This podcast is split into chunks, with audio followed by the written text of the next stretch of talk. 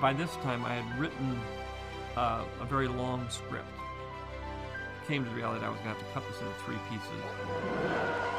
The Force is the core of Star Wars, and you have to be careful when you answer too many questions about it. And concept design, I think, is so critical. I mean, it's something that perhaps is underappreciated because it sets the template, it sets the aspirational goal for what the movie should be. So this is a, a, a, an excellent opportunity to, to welcome everyone to, to, to this world that we're going to be exploring. Um, my name is Ken Bishop. I've been a Star Wars fan for as long as I can remember. I was born in 75, so there are very few memories, early memories that I have that aren't involved in Star Wars in, in some way, shape, or form. And the, the main purpose for us getting together is to really talk about the magic behind the stuff that showed up on screen in Star Wars.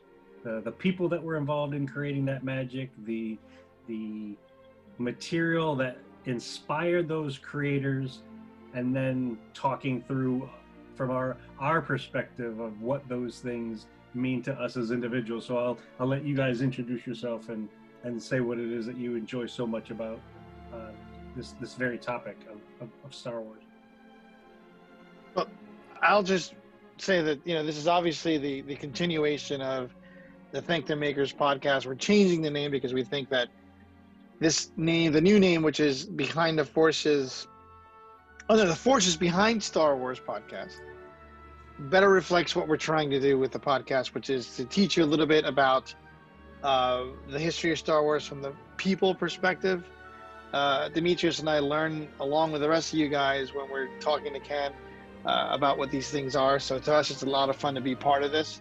Um, so we, we felt that the name change better reflected what we're trying to do.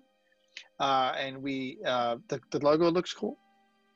And I think what we're we're also trying to, to a couple of changes that are coming to the podcast, which is we're trying to get more uh, more involvement with the uh, other people, so listeners outside, and um, we're trying to open up topics that talk about philosophies about Star Wars and some of the inspirations behind Star Wars, as opposed to being like other podcasts, which I enjoy listening to. I just don't want to be another one where we're reacting to what we're seeing and and having uh, you know what could the story have been like. Those are great podcasts. I listen to them. I think there's a lot of them. So we found in you know Ken. Uh, Ken Bishop, someone who is a real Star Wars expert, and we're going to exploit this all the way into podcast. He's a genius. Uh, history. Genius. Yeah. Oh, I'm Anthony God, and this is Demetrius Romanos. Thank you, Anthony. So I was the late joiner, and I too was born in the 70s, and I feel like Star Wars has been a part of my life since the beginning, and I truly hope, like a family member, it lasts with me forever. Um, I admit, you know, I originally came on to be sort of a, a voice about design, right? Like as a mm-hmm. designer myself, product designer, it was very inspiring, both from the physical output of what we saw on screen, but even more so, like I was just immersed in those art of Star Wars books. I, I want to know how to draw like that, how they come up with this crazy stuff.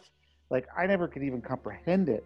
And then, you know, Anthony and I had the luxury of being able to work in the toy industry and work with some of these people that actually created some of the first toys. And so that in itself was amazing. To meet Ralph McQuarrie was amazing. And then to join this podcast for me was an absolute honor.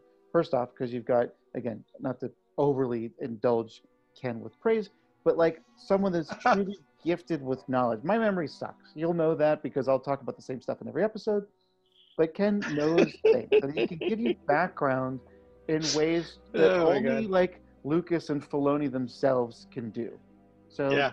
I love the play on words that we've got with forces behind Star Wars because it is obviously about the force, but it's more about those people that impacted it, right? So just like the force can move rocks and lift people and get rid of, you know, stuff like that, Wookiees and AT-ATs and who knows what. This is really about understanding what created those things. What what came out of people's imaginations to shape these things and then how do they live on? Right? How are we still seeing things like The Mandalorian or this crazy book that Anthony keeps going on and on about that like are taking this world that didn't really exist and yet we believe it like it really was and it just kept going on and on. It, it's fantastic. So this is sort of a reset. Excited about the things that we're going to be talking about. We'll still continue on with the movies. You know we, we stopped. I don't know. Ken you'll tell us where we stopped? I don't even remember because the holiday break was just too relaxing but we'll pick up and we'll keep looking through the movies and then see where this takes us. Well, to, to, to pick up on that, uh, we we ended in the middle of the infamous holiday special, so that's where where oh god where how can i forget? where we Oh, we have to we save some of it for 2021, I suppose. Yes, yes, we do. We The definitely second need to, to, to finish up that. I don't, I don't know if it's the second half, but the, the, the, the, the last part of it, that's for sure. They only did the one holiday special back then, so we have to break it up into different parts and make it last long. Because it's it's it's it's also a lot to take in. That is for it's sure. something. The infamous holiday special. One question I have for for both of you, because you know, the world now knows that we've been Star Wars fans for a really long time, and picking up on our play of words, the forces behind it, behind Star. Wars. What do you think are some of the themes or some of the approaches to Star Wars that have stayed true from the 70s when George Lucas sat down and started writing this, all the way up into what um, Charles Soule's doing with the book and Dave Filoni and Jon Favreau are doing with The Mandalorian? What are some of those things that have maintained consistency throughout the entire Star Wars history? I think that I'm always surprised to hear that the used universe was something new back then, because we we grew up. That was normal to us to watch science fiction that looked like it was part of the real world, and the idea that the universe presented as something that had existed and was almost mundane to the people that lived there, um, I think is something that is carrying through with the Mandalorian. Um, to some extent, it surprises me that that wasn't the case before. Um, but I think those are the kind of things that most people don't realize, and I didn't realize that a lot of these things were new and introduced to the time. uh, That there wasn't something that there was a standard science fiction trope, you know. So that's one thing. And that's a phrase that we're going to say again and again and again throughout all of these episodes. That idea, The word trope. that, that trope and lived in universe or used universe. I mean, this idea of what you see on screen, even though it's fantastic, whether it's an X-wing or a, a land speeder or a, a, a moisture evaporator or moisture uh, collector, um, it looks like it could legit work today in, in here on planet Earth. But they built it, they designed it, they they they put it on screen, and it looked real. Like it had a, a purpose, and every knob did something. Every every bolt had a purpose. I think that's what's Or- kind of the most genius thing about it were those very, very first words on screen. A long time ago in a galaxy far, far away, right? There's something about it being a long time ago that makes it a little bit more relatable. And Mm. there's something about the fact that it's in what seems futuristic that feels fantastic, like Ken said. So, like, there's, yeah, there's something where you feel like you're in it. It doesn't feel so out of the realm of possibility that you could actually be there and go there even though it's it's absolutely like out of this world literally and figuratively um, there's just an ab- there's such a magic to that and i think Filoni actually put it really well it's, it's it's about the stories of family and these people which is really kind of a timeless sort of thing and you can take the context and put them in as cavemen or in in space and it still would kind of be the same but how they brought that world to life um, in such a way that like visually kind of was so appealing uh, to me is just it'll never be done again. Well, it's a design, but it's also we going back to the lived in universe. For Christmas, my son, my 13 year old son, got the the Eagle from 19 Space 1999. Remember that show? absolutely i still have my Yeah. little eagle little matchbox Which show. I think was designed. I think it was designed by one of the Star Wars designers, uh, uh, Ron Johnson, or I, I think it was a Star Wars designer that designed the Eagle. But regardless, we got the model. He got it for Christmas, and when you open it up, you know he he's never seen a real model before, like we had back in the '80s and '70s. So it's the model pieces, but they all look brand new, and the eagle doesn't look brand new. So he said, "What, what are we going to do?" It's like it doesn't really, you know. I said, "Well, first we're going to buy the cement because that's how you put these models together." He's like, "Cement." But when we put it together, we're going to then buy this paint and we're going to do this, and we're going to scuff it up and make it look old. And that's when it's going to look like a real spaceship, you know. So I think it's it's just an odd idea that that wasn't something that anyone thought of before because we only know that expression of of course it looks used it's it's used every day. Um, but my son is learning how to we're going to put those weathering effects on it and it's going to be pretty cool. You lived in universe Going to the model idea, they also took when they were designing those spaceships for for Star Wars, they took a piece from that model kit and a piece from that model kit and slapped it all together. And the phrase Mhm. that they they often use is is kit bashing. You know, so it's taking little bits and pieces from all these different kits and bashing them together in a way that makes sense. We And did lots talking- and lots of that. Yeah, and whether you're talking about Colin Cantwell, who who who worked on the the, the X-wing and and the the first land speeder design that ended up not being chosen, um, to the to the folks today. I mean, they built uh, a model of the Razor Crest and filmed it and scanned it and used that in in the Mandalorian in in 2019. So they're using the same techniques, the same idea of of kit bashing and, and creating something, and it looks amazing on screen. And so one of these techniques I actually learned from a guy that Anthony and I both work with named Wayne Losey. And so you're going to want to introduce your son to this. But the trick with kit bashing is once you put all that stuff together, you paint it with a flat black spray paint. And then What? you take silver rub and buff. That's my, my product plug. Go to Michael's Arts and Crafts and you get silver rub and buff. And you put it on an old t shirt and you just wipe it on everything. And then everything that's in a like deep area stays black. Everything above it stays this kind of pewtery silver, and it gives it that aged look that's amazing. That's how they did a lot of that stuff in the old movies.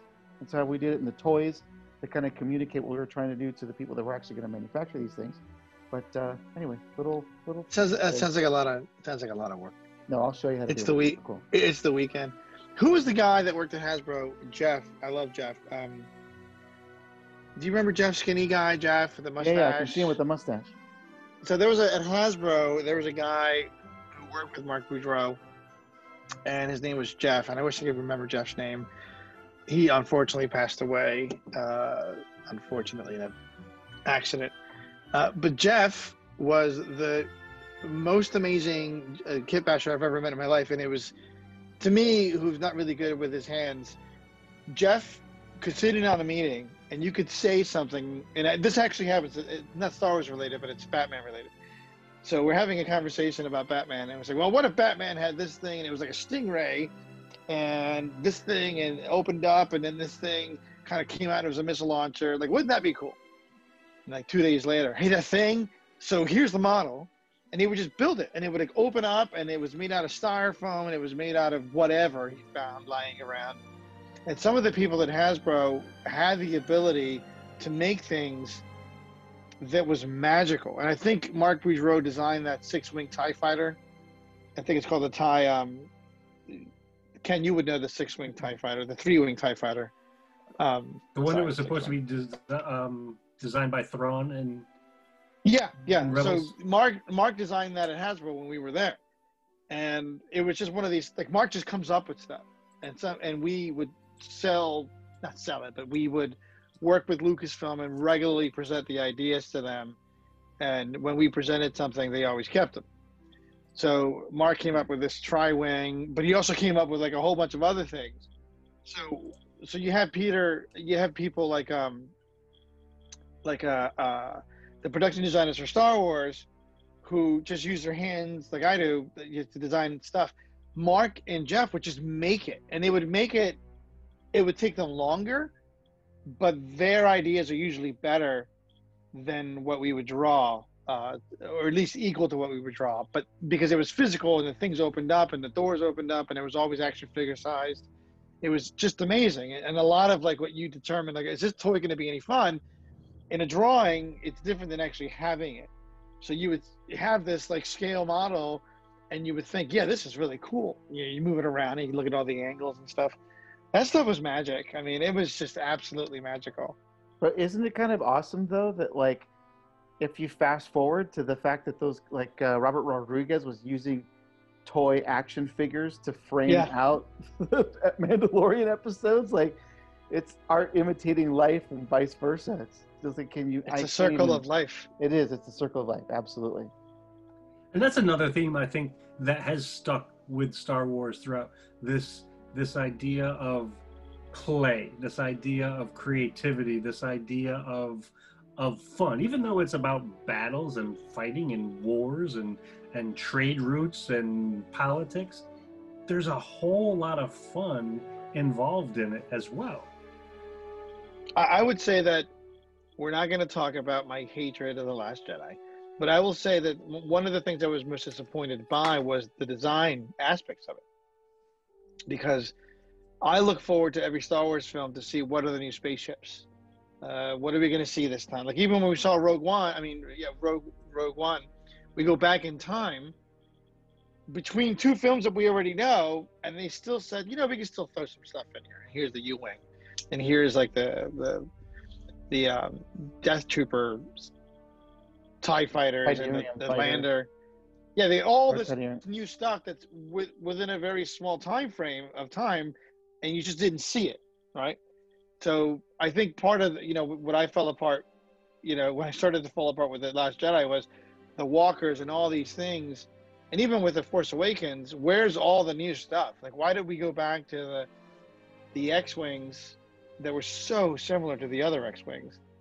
The Tie Fighters look very, very similar, and yeah, they're very cool, and everybody loves X wings and Tie Fighters, but I think that's where you want to see some of the old thinking behind Star Wars, and where I actually think that the Mandalorian went further, even though they didn't really invent anything besides the the Razor Crest. They showed Tie Fighters in a way that I've never seen a Tie Fighter shown with its folding wings when they land. That's cool, and I think that's the, the, the, that kind of mentality because you started designing. Star Wars is always about cool stories, you know, heroes, lasers, and cool ass looking stuff, you know. And I think that's where the new films didn't follow in that tradition, really. Where the sequels or the prequels really created a whole different language of cool stuff, but it was all cool stuff.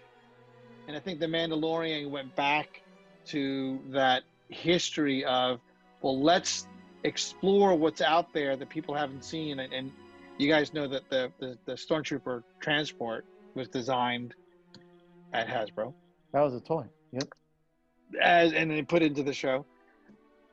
So this whole used universe thing, I, I'm trying to wrap the whole thing together. The used universe thing uh, is really well done in The Mandalorian, but not well done in the sequels, of which I like some of those films. But that's where we're seeing Star Wars now with Filoni and Favreau. They seem to understand, you know, the quote unquote fan service that we want. And part of the fan service that I want is I want to see just cool, cool tech that I want to buy as model kits. Yeah, see, I maybe I'm a little bit different on this one because I feel like part of the reason why in the sequels they didn't do any of what you're suggesting, which is like kind of further out design, was just this. It was a different time in the Star Wars history, right? So it's sort of, I mean, they were trying to play on the whole like Art Deco style of, you know, Mhm. like humanity, which was far more ornate versus going to more industrial age uh, you know, Bauhausian brick boxy kind of design. So like that made sense from a timeline perspective. It wasn't as far into the future. Maybe there was a little bit different mindset in terms of like budgeting that they wouldn't want to go so far out and just get rid of an entire spaceship force. Like let's just kind of tweak the ones that we got. And for like the Mandalorian, I think what they do though is just more nuanced. So like they can introduce things that we didn't that are new that were still there. Like and I think the best one is like the first episode of season 2 where they had the giant like sand monster and Mhm. they basically created a monster based on just a skeleton from this one scene Yeah, of cool. New Hope, and that and still make it fit right into the universe, like legitimately. And that that to me was way cooler than any like new spaceship. Well, and then you go back to watch the original movie, and now you know what that thing looked like before it was a skeleton. You know, which is kind of how it, the lore adds to everything in a circle, and that, that's when you the right way. That's why I think that the Mandalorian is doing it the right way because the Mandalorian actually has taken it further five years later than the Last Jedi, than the Return of the Jedi, than the sequels did. You know, and I think the sequels is a very practical reason. Here, I don't know how many years since the first Star, the, the last Star Wars movie came out. We have to remind a whole new generation of people how cool this is, right? So let's introduce the Star, let's reintroduce the X-wings, let's reintroduce the Tie Fighters. I think that was a decision made from a practical, non-Star Wars story point of view. I think it was a, a business decision how do we bring these kids back in? So how do we learn about X-wings? Well, let's show a new X-wing, and then they'll go back and see the the ties between the you know a New Hope X-wing and you know Poe Dameron's X-wing. Whereas the the prequels already had those fans, and they said just in Lucas's idea anyway was always do something new anyway, uh, and created entirely new things. And I think of the design, like I love X-wings, I love Tie fighters, but the Naboo fighter is beautiful I mean, it really is gorgeous, like a stingray design, you know, with polished, uh, you know, uh, pieces and yellow. I mean, it's yellow; it's bright yellow. Who would have thought that? But it looks really cool, and I, I, I don't know. I, I just, I know we're not supposed to talk about negative things, but I think from a design point of view, I would have definitely kept pushing the boundary, even if you reestablish in a Force Awakens. Okay, well there are X-wings and they're Tie fighters and they're a little more advanced. And here's a Star Destroyer, and it's like a, the Star Destroyer, you know, but a little different. It's flatter. Well, then push the push it in the next two films. Now keep pushing that thing um, in the next two. And they did create the third film as a Tie Dart. I think it's called. I forget what it's called. Tie Defender, Tie Dart, which is a new kind of Tie fighter. But I was always surprised in the sequels how restrained they were from the used universe part of it, you know? Because even if you go back to, um, what's the, um, my God, I forget the name right now, the, the casino planet. Um, Canto Bight. Canto Bight. Canto Bight looks like a regular Earth city. It doesn't have a lot of the fantastical stuff you saw, like, for example, in uh, the Bespin, you know, you got giant city sticking, you know, it's on a stick. It's like a lollipop city. You know, you have a whole bunch of different designs for cities but Canto Bight is just a place. It could be Monaco. And I thought that's a real lack of imagination for the used universe stuff. Well, one thing that I, to, to, to continue with this idea of one thing that's stuck with it throughout is that delicate balance of, of pure fantasy, like Cloud City. I mean, we don't have right now in 2021 a city that floats. Um, so there's that. What's what's wild and out there, and what's also grounded in something that we recognize. So so we look at a New Hope. There's a scene in a cantina. That cantina could have been a Western bar, or it could have been a, a, a space age bar that was in in Blade Runner.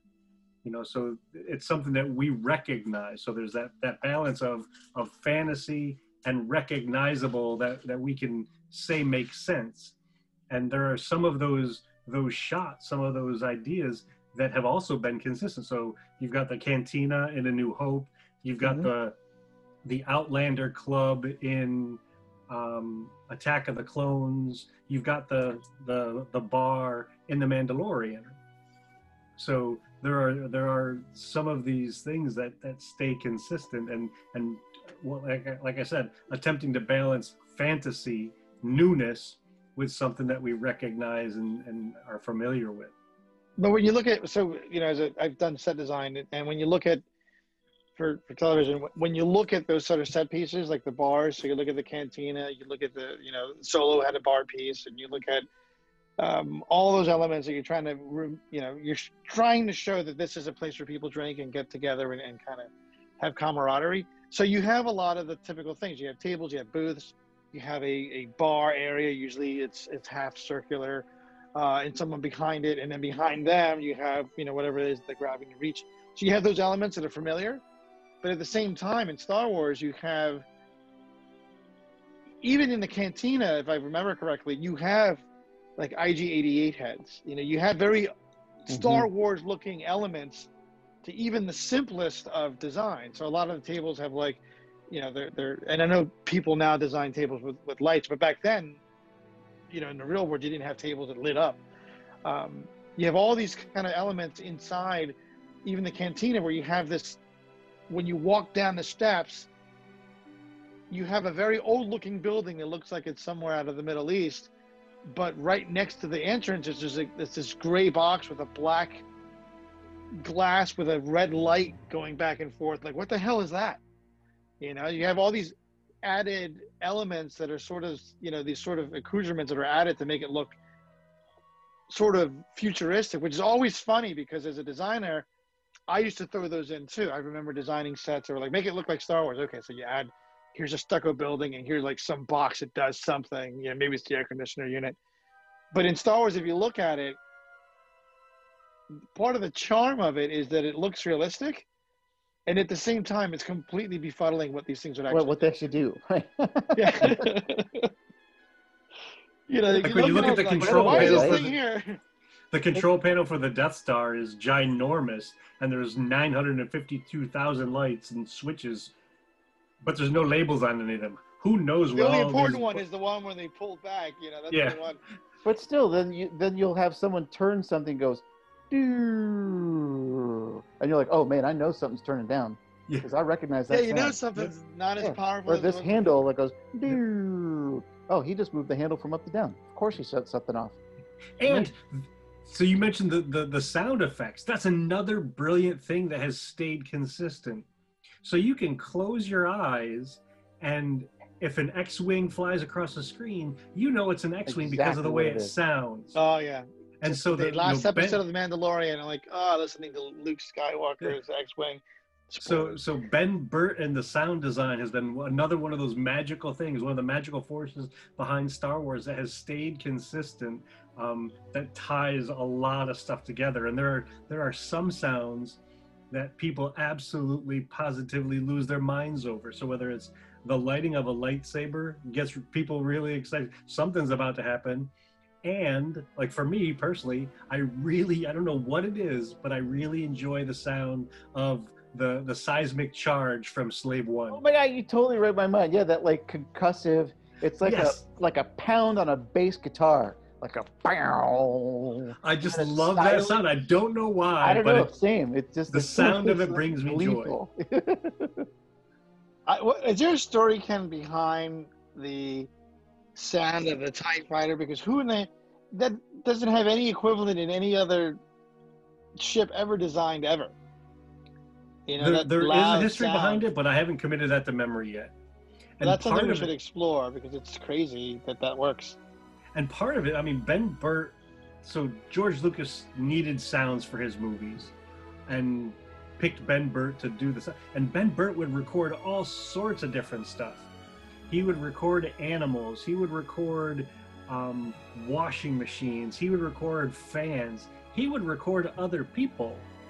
So, for instance, that, that famous cough of General Grievous, that's Mhm. George Lucas's cough when he had bronchitis. I never knew that.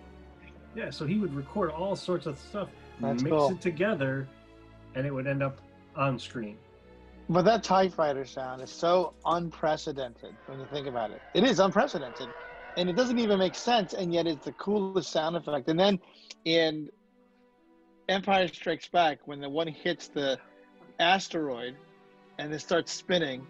So there's two versions of that. You always remember, "Eh," you know, that kind of noise, but you always remember the other part of it, which is when it gets hit by the asteroid, it's like, you know, that's sound plays such a huge part of, of, of those things too. And I think that a lot of movies that try to become like Star Wars don't always realize all the elements. It's not like a perfect storm. You know, you need the used universe, you need the sound effects, you need obviously the story and the design. Uh, You know, you need very good special effects, but you also need the pacing. It's just all these things coming in all at the same time. It's very hard to replicate that. I almost think that we could do at least one, if not two episodes, two deeper episodes on sounds related to Star Wars because Totally. on on one we've got the the sounds in Star Wars. So the the Tie Fighter, the lasers, the pew pews, all that kind of stuff. And then there's also the soundtrack of Star Wars. Mm. I mean, John Williams has done some massive. Oh, yeah, amazing stuff, and has um, helped tie all of it together. So even when John Williams isn't doing the the music, like for instance, I think his name is Kevin Kiner was doing some of the music for Star Wars Rebels and Star Wars Clone Wars. They would take some of John. He would take some of John Williams' themes, modify them a little bit, so you recognize them, and there was also a newness, a freshness to it. So I really think we could explore sound and music um, in in Star Wars. That's a huge driving force behind Star Wars' success. Was Star Wars the IP that gave individual people their own themes? Because I, I, I know people are starting to do that now, but I, you know, Star Wars character music has become so important that when surprises are revealed in Star Wars, people listen to see if that music has anything to do with that character. Like, for example, Rey when Rey was introduced, she had two elements that told you who she was. The music that went back to Palpatine, and she has a move that's only ever seen Palpatine ever did it. The lightsaber, like, ah, that's them. And at the time, people were saying, "Well, here's the music, and here's that move. Clearly, she's a Palpatine." And everyone's like, "Ah, that's nuts. She's clearly a Skywalker or a Solo." But then you go back and you're like, "Yeah, it's a Palpatine," because this was always like JJ's story anyway. But that was revealed in music and then in the mandalorian and the episode in the second season when they go back to um, uh, the imperial base and they see the snokes in a jar. The only reason but first of all it looks like snoke but then it's actually snoke's theme is played during that scene. So you're like whoa there's snoke's theme. I don't know of any other movies or properties or entertainment that had individual themes for people Well, I and mean, that's a level of doing it. subtlety that's Yeah. just like, like I never caught that. Now I want to go back and see both of those things. Like, wait, what? You're just like, Yeah, yeah, there's- there's a whole new thing to me. Yeah, there are All the tons of examples like that. So so even the in the Rise of Skywalker when and I, I we probably should have said this at the beginning of the episodes and I apologize for not doing it. There's going to be spoilers here, so if you haven't watched all these Star Wars things, um, I apologize. Shame on you. We're gonna we're gonna tell you all sorts of stuff. So in Rise of Skywalker, January 7th.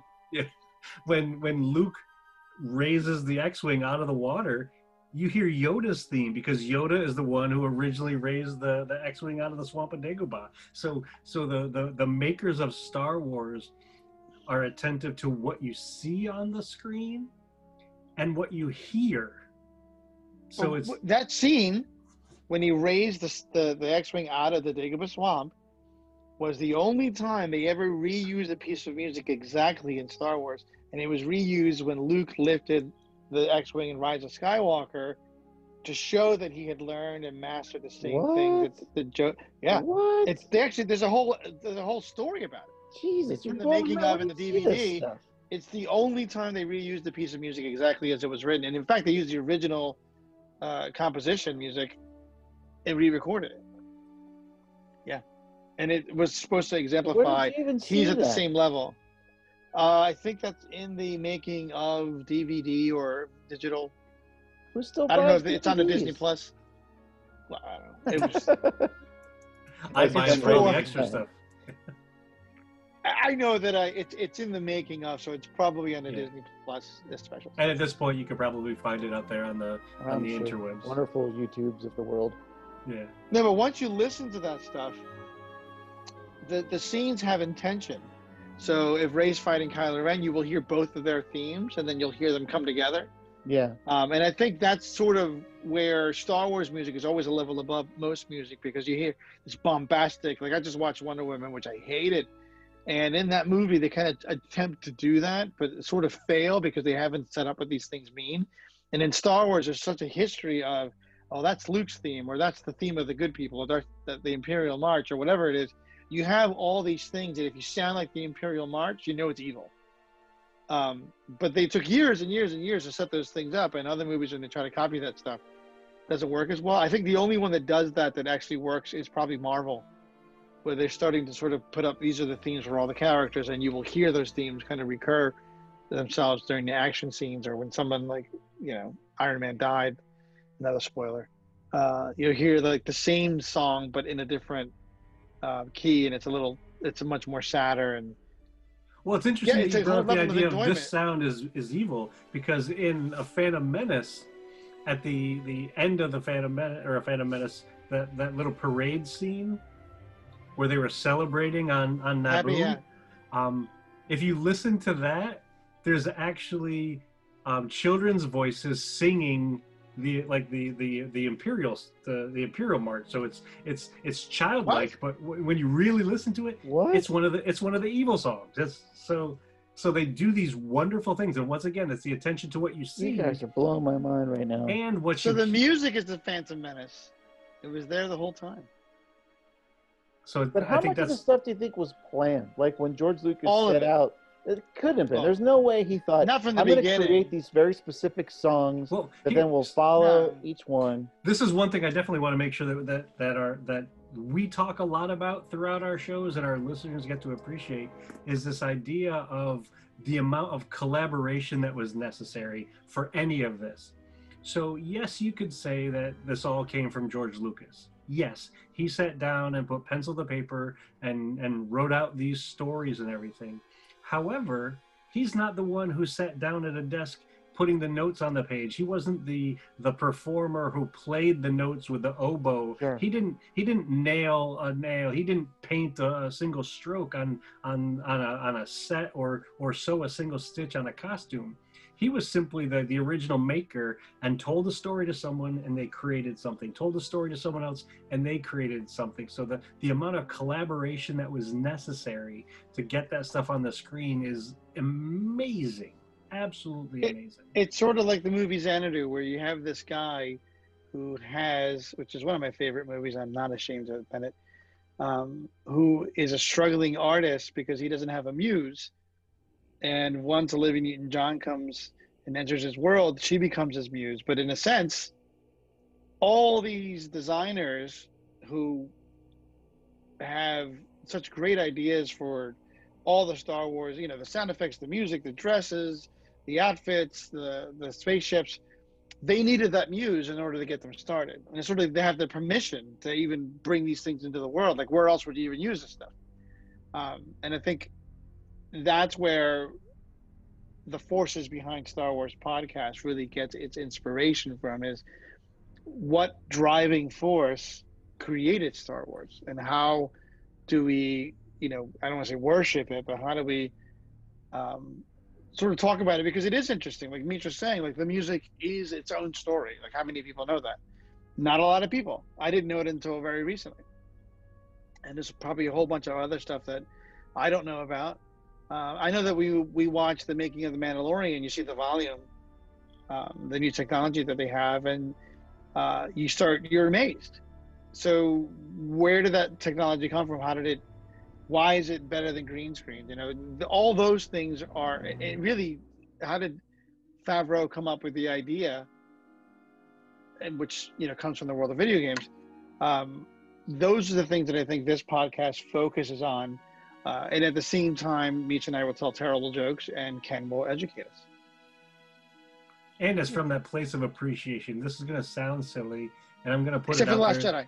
I'm gonna put it out there for the universe to hear. I would love for one of those makers to hear our show and know how much we appreciate what they've done for for the movie, for for the, the world, and for us as as as fans. So there's so you know originally when we got together and put together the the thank the makers, it was about thanking, and I, I really want to make sure that that one of our themes that sticks throughout all this is the appreciation for what folks have done.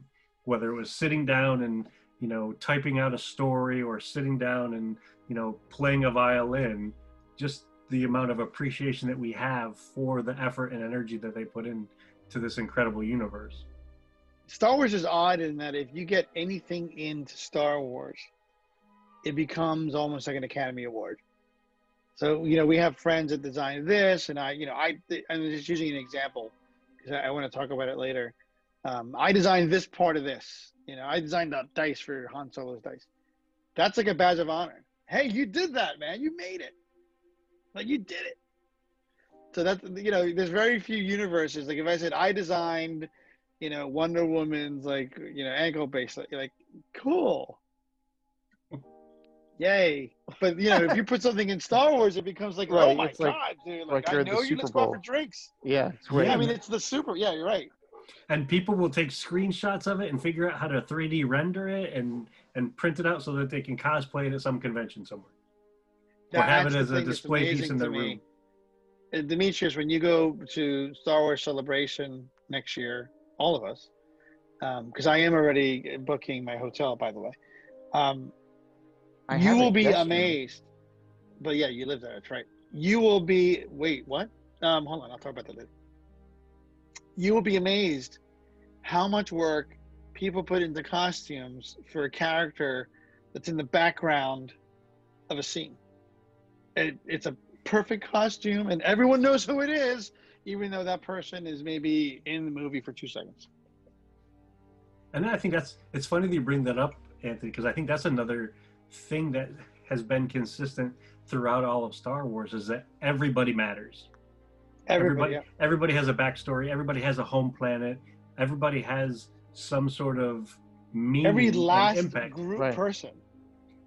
Even to the point where now in the Mandalorian, you've got two super fans like Jon Favreau and and Dave Filoni, who are bringing some of these what used to be background characters, or characters that were dismissed, like the Tusken Raiders, and now bring them to the front of the screen and make them important and make them meaningful and make people want to understand them a little bit more clearly even though they may have been on the screen for moments before now they're they're involved in an entire episode.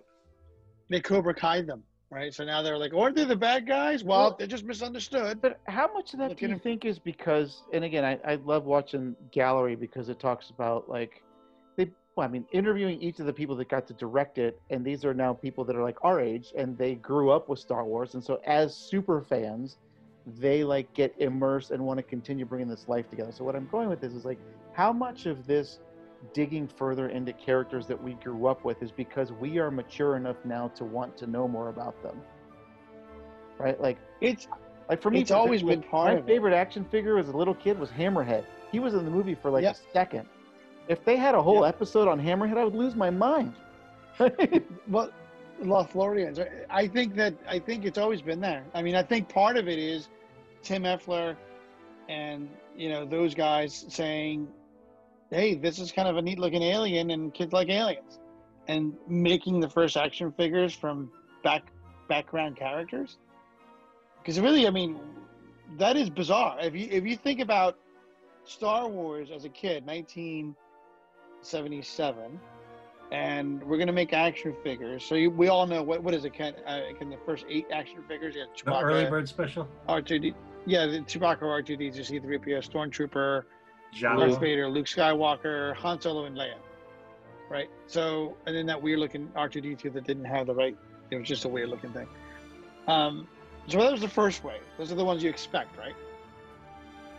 But then the second and third waves, you got Snaggle Tooth, right? Like yeah, I had the you know, Death, Hammerhead. the Death Star droid, right?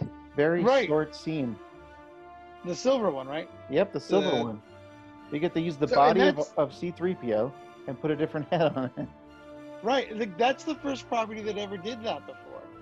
Like usually that's it, but people, you know, like hey, you know, the, the Hasbro gang, these are popular, so let's like make more. But it was the decision to make background. That's something. So I watched this episode, this TV show on Netflix called The Toys That Made Us. You guys have seen that. Oh yeah, that's amazing. Yep. Uh, it is sort of amazing because the Star Wars story only tells half the story. I mean, it really doesn't even tell half the story because we we know half the story, and the whole decision to go into these background characters is never explored, which is a really weird decision. And I would say it was a landmark decision in the design of toys to start doing that because it's never been done, and I don't think it's ever been done since. Name another character line that has ever done that before or after. There aren't any. that was us successful or just attempted to do that to do background of characters to do background characters as, as toys I don't know, man. I know a lot of toys. I don't. I don't know a lot of. I don't know a lot of properties that you would have background characters that you could make toys out of. I think they tried years and years ago when they did a Buck Rogers toy line. There were some I had all of characters that were terrible. They had nothing. I had all of those. No, I had all. of They were. They were the yeah. I they, they were made by Mattel. I had all of those, but There's Battlestar Yeah, but even Galactica then- toys. Well, GI Yeah, Joe and like, He-Man, seven. they, they use a lot, some background characters. well, no. GI Joe and He-Man are specific hero characters, though. We're talking people that are literally in the background, Oh, okay. Gotcha. right? Like I don't think anyone's ever done it since or before. You know, and and I think that's what makes Star Wars unique is that they created a, a rich universe, and I don't know where. Like, did it start when Hasbro created this Hammerhead, and someone said, "Hey, we got to write something about this thing." You know, we Well, got to I- give it a name and some sort of story.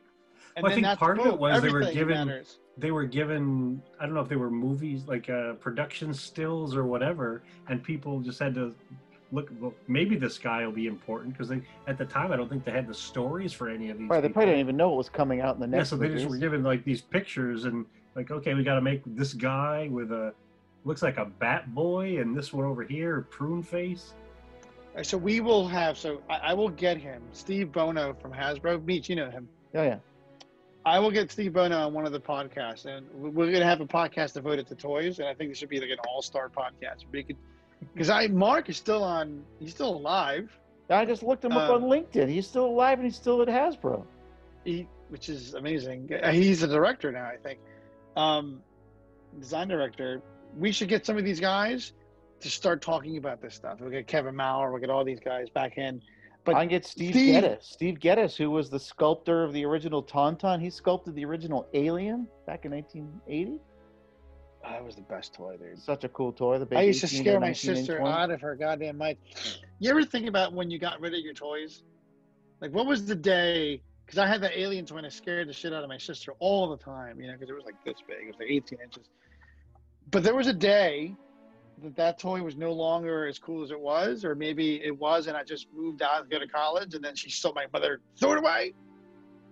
But we don't think about like when we get rid of our favorite stuff and then we want it years later. But what the hell happened to all our Star Wars toys? We were just too cool, and then we put it away, and I kept them. I still have every single one of my original Star Wars toys from when I was little. I hate you. Well, no, we didn't have that many. My parents were grad students and then didn't have, you know, started early in their career. So we were pretty frugal and I didn't get a lot. Um, but I have every single item that I had. Damn Uh, it. It's all, they're- yeah, it, I still love looking at them. I've got, I've got a picture.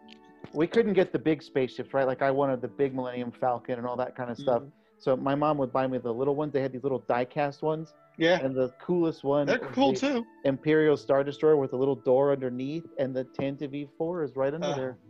Still have it. It's the authenticity that you seek. Totally. So that's the other thing, Ken. It's like the lived-in universe ex- extends into every character mattering in uh, in in the story and then for the fans. You know, I think the the guy from uh, Kim's Convenience, bitter Asian dude, he calls himself on Twitter. Uh, his name is Carson Teva in Star Wars. Within, I mean, minutes of me watching the episode, and I woke up like at 5 a.m. to watch it. Someone put up a wiki page you know, and it didn't have much information, but it had what they could glean from it. And then when the character showed up again the next episode, then they added that to it. You know, it's just funny. Like it's it's not only is it cool, but people die to be the first one to kind of put the text in to figure Yeah. out who that character is. Well, Willrow Hood is another wonderful example. You know, Willrow Hood's the guy who was running out of Bespin with the camtono under his arm. Yeah. Except, except then it wasn't called the camtono; it was just an ice cream maker. And now people dress up like him at conventions, put on a fake mustache, and at a certain time of the day, they all run around with their ice cream makers. It's the running of the Like- Willrow Hoods. I think what you're saying and what Meech is understanding are probably two different things. So let me put the picture in your. I have a video of this, Meech. I can film it to you, but you can probably probably find it on YouTube. This is just. too imagine, so this guy in the movie in, in Empire Strikes Back is like the you know everyone's told to evacuate, and this guy is just he, he appears on the screen for maybe a second and a half, but he's carrying what looks like some piece of Star Wars tech, but it's actually an ice cream maker in real life. for whatever reason, Wait a second. What's You know, the guy's ancient- name? Willrow Hood. So for whatever reason, they the Star Wars community decided, well, this is a guy that matters. So at the conventions, Oh at my the God. conventions, at the Chicago convention the year before, my son and I went there, and as we walked in for the first time, we were a little bit late. They were having what do they call it? The run, the ice The cream running run. of the forget Willrow Yeah, the running. right. So there were, I would That- guess, maybe 200 people dressed in that outfit, and they all would just run. Right with the ice past cream you. maker. Guys, I'm looking But at pictures all- right now. It's just too much. Just But I think that Wow. what surprised you was how many people are doing it. It was like 200 people. So that's something that you don't see in a lot of properties either. I mean, Star Wars is a, is a universe, not just in the, in the in the what you see and you read, but it's also in how we sort of role play in it. You know, because this year I'm excited. I know that the, the you know Ken is part of a costuming group. I am not. I would like to be. It is hard, but I am doing it for 2022. I'm actually going to find an outfit. I'm going to goddamn show up in an outfit for the first time, and so is my son, um, and that's fun. You know, to me, I don't care how old I am. And see that that's another theme I think that has stayed with it is that this was supposed to be for kids. This was you know, mm. George Lucas sat down and wanted to to, to write this up and Says who? teach says George wanted this to be for kids and I think it's it's very similar to what Walt Disney wanted to do. So even though George's demographic was children, he knew that they weren't going to necessarily be able to go to the theater by themselves. So he created something that the kids couldn't appreciate as well as the parents could appreciate.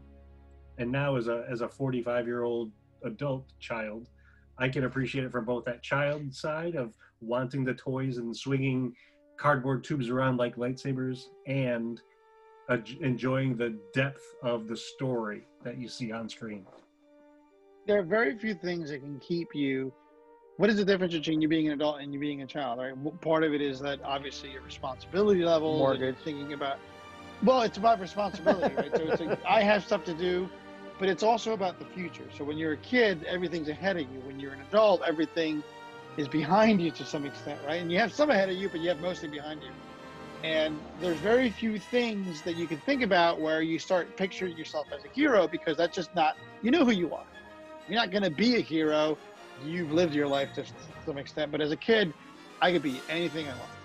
And I think Star Wars and Marvel and really superhero movies to some extent um, are some of the few things, at least for me, that bring those feelings back. Like I can tell you with unabashed, no embarrassment, you know, unabashed joy, that when I saw Luke Skywalker at the end of Mandalorian, I cried. I don't care what anybody thinks. You know, I don't care what Pablo Hidalgo thinks, making fun of people who cry and show their emotions. It was an absolutely amazing moment to me. And I, you know, people say I was a kid for a minute, and it's a phrase and it's not real uh, most of the time. When he was on the screen, I was exactly 10 years old.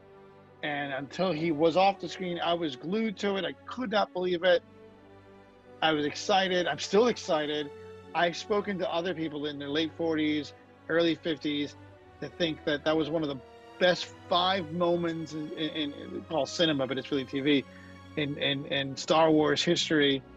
That was a major moment that happened to adults they felt like children and they were instantly transported, not in some metaphoric sense, but emotionally they were completely transported with with with no reservations of hiding their feelings. Yeah, no, that's And I exactly how I felt at the yeah. end of um, Rogue One, when we saw Leia and Darth Vader. I just lost my mind. I was like, "You gotta be kidding me!" It was, I was instantly transported to being a child. It was great. Ken, why does Rogue One not get the credit it deserves? Because everybody says it's the best, one of the best Star Wars films, but you don't hear about it a lot. That's a great question that I definitely don't have an answer for. Well, we will talk about that when we get to Rogue One as our movie. I think tonight, though, we've talked about all sorts of stuff. We've got toys that are themes that could talk, come about. Mm. There's sound that are themes that can come up.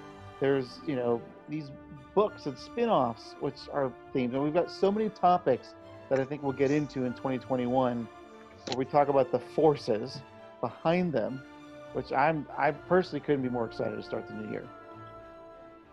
Yeah, and we didn't talk about the books, but we'll talk about the you know the the, the dawn of the new age of the Jedi, Star Wars: The High Republic, um, which we'll talk about at some point. But I started reading, and if you like Star Wars books, if you like books, buy this book. It is fantastic. It is really really good, and it ushers in an entirely new era, which lived in universe, an era that is closer to what you see in Naboo than what you see on that Tatooine. So it'll be really, really, really interesting to see how they visually flesh these out when they go to. Um, well, the comics already have, and there's a lot of talk about already the design of the comics. So there's a these sort of vectors, which are like their versions of the Jedi fighters, and there's these longbows, which are like their versions of really something completely new. Um, but the way that they describe it in the book, uh, you know, for example, they describe what the Jedi vectors are, which are basically Jedi fighters. It's unlike anything that's ever been seen in Star Wars before. You know, I actually liken it. There was a movie called um, uh, uh, Flight of the Navigator. You guys remember that movie? Yes, I sir. do. Right, they're actually remaking Disney's remaking that movie. It's a great movie. My kids watched it last year. They both loved it as twelve year olds. But the Jedi Vectors are more like that ship. It's a very different kind of look and aesthetic, and I'm very excited to see what it's going to look like because it is brand new to the Star Wars universe. Visually, it's something that's going to be very new. And they do such a good job. Charles Soule does just a good job describing visual things, which is a is a great skill to have. I can imagine Doug Chiang getting involved in the the, the, the visual of, of some of that stuff. He better. He better. So Ken, this is our new podcast. The same as the old podcast, but new. And we get to explore lots of those magical forces behind Star Wars. So from one super fan to all the rest of the super fans, thanks for listening to us, and may the force be with you always. And with you. Thank you guys. See you guys.